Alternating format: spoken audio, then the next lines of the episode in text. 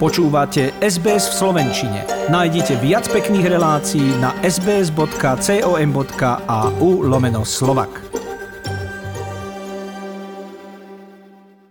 Na Slovensku je stále množstvo nezaočkovaných seniorov. Odborníci upozorňujú, že práve títo ľudia sú naďalej najviac ohrození. Ich slabá zaočkovanosť môže urýchliť nástup tretej vlny pandémie. Vláda preto opätovne vyzýva k vakcinácii. Nad povinným očkovaním štát stále neuvažuje. Počas prvej a druhej vlny pandémie tvorili 90% hospitalizácií ľudia nad 50 rokov.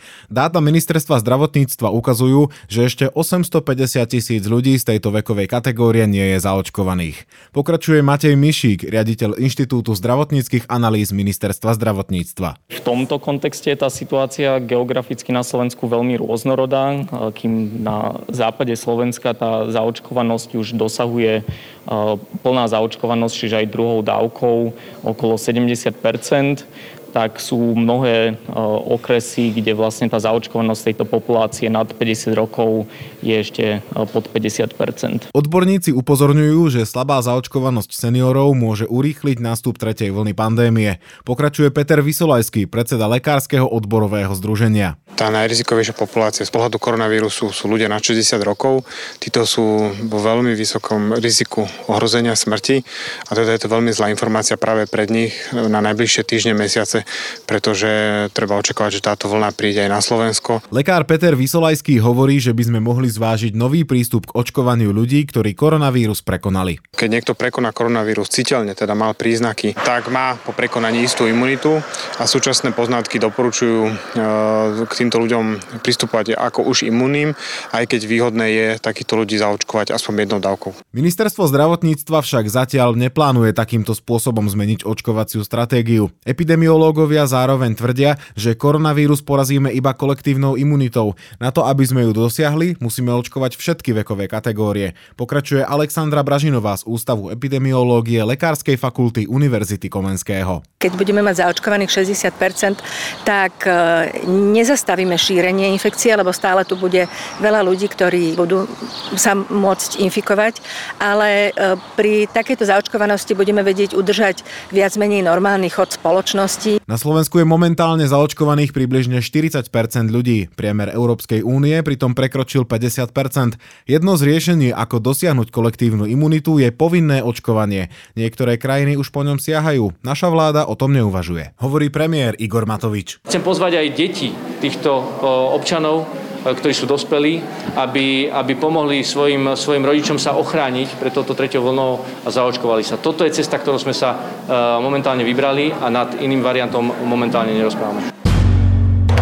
Odpor skupiny ľudí k očkovaniu proti covidu sa stupňuje. Antivaxery sa zhromažďujú pred domami známych odborníkov, ktorí vakcináciu podporujú. Mediálne známi lekári hovoria aj o vyhrážkach smrťou. Takto protestujúcich občanov už rieši aj polícia. Pokračuje infektológ Peter Sabaka, po ňom profesor Vladimír Krčméry. Dokonca sa mi stalo to, že niekto podpísaný ako Peter Sabaka pod mojim menom posielal správy a maily plné dezinformácií rôznym štátnym predstaviteľom a popredným vedcom na Slovensku, čo bolo teda pomerne nepríjemné. Asi pred týždňom bola demonstrácia pred domom, v ktorom mám byť s manželkou. Moje deti dostávali posledné dva mesiace výhražky smrťou. Výhražky antivaxerov už rieši aj polícia. Minister vnútra Roman Mikulec zároveň vyzýva, že ak sa ktokoľvek cíti ohrozený protestujúcimi ľuďmi, má sa obrátiť na najbližšiu policajnú stanicu. My sme aj podnikli nejaké kroky a Samozrejme, e,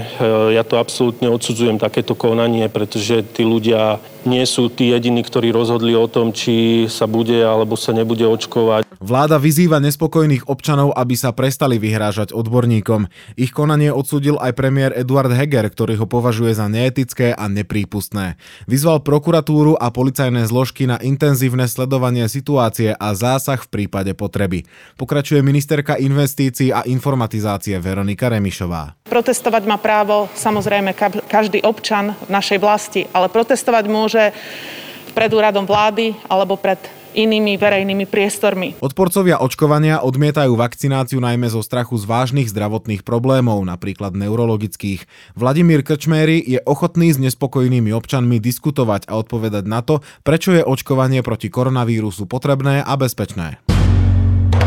Peter Sagan nebude štartovať na olympijských hrách v Tokiu. Pod piatimi kruhmi bude chýbať pre zranenie kolena. Nahradí ho Lukáš Kubiš. O zmenu nominácie už Slovenský zväz cyklistiky oficiálne požiadal aj Slovenský olympijský a športový výbor.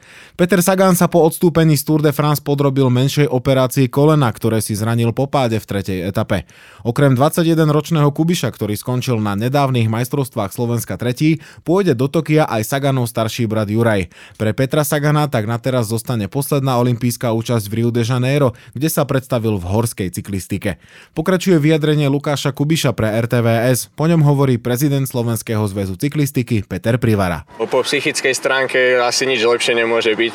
Myslím, že keď som sa toto dozvedel, že Olympiáda proste to je sen každého športovca. Na druhej strane nie som rád na to, za akých okolností to je. Prajem Peťovi veľmi skoré uzdravenie a nech je opäť najlepší na svete. Keď si vezmeme Peťov športový životopis, tak chýba mu tam nejaký úspech z Olympiády. Momentálne v tom najlepšom veku, 31 rokov, takže všetci sme očakávali kvalitný výsledok. Na prípadnú účasť na Olympiáde sa Kubiš začal pripravovať už v júni, keď mal pôvodne nahradiť Petrovho staršieho brata Juraja Sagana, ktorý si zlomil kľúčnú kosť. Hovorí opäť Lukáš Kubiš a Peter Privara. Bol som stále ako prvý náhradník, ale mal som byť pripravený ako keby idem na Olympiádu. Takže stále sme tréningy a tú formu špičkovali práve na Tokio. Celú sezónu má vynikajúcu. Myslím, že patrí do top 10 v UCI Ibričku jazdcov do 23 rokov. Toto je dobrá vizitka. Juraj Sagan má na to pohybovať sa okolo 30. miesta a Lukáš Kubiš možno do tej 50 keby sa umiestnil, by sme si povedali, že bolo to fajn. Rekonvalescencia Juraja Sagana je bezproblémová a tak na Olympiáde v pretekoch s hromadným štartom nebude chýbať, hovorí Juraj Sagan. Momentálne sa nachádzam na Sardinii,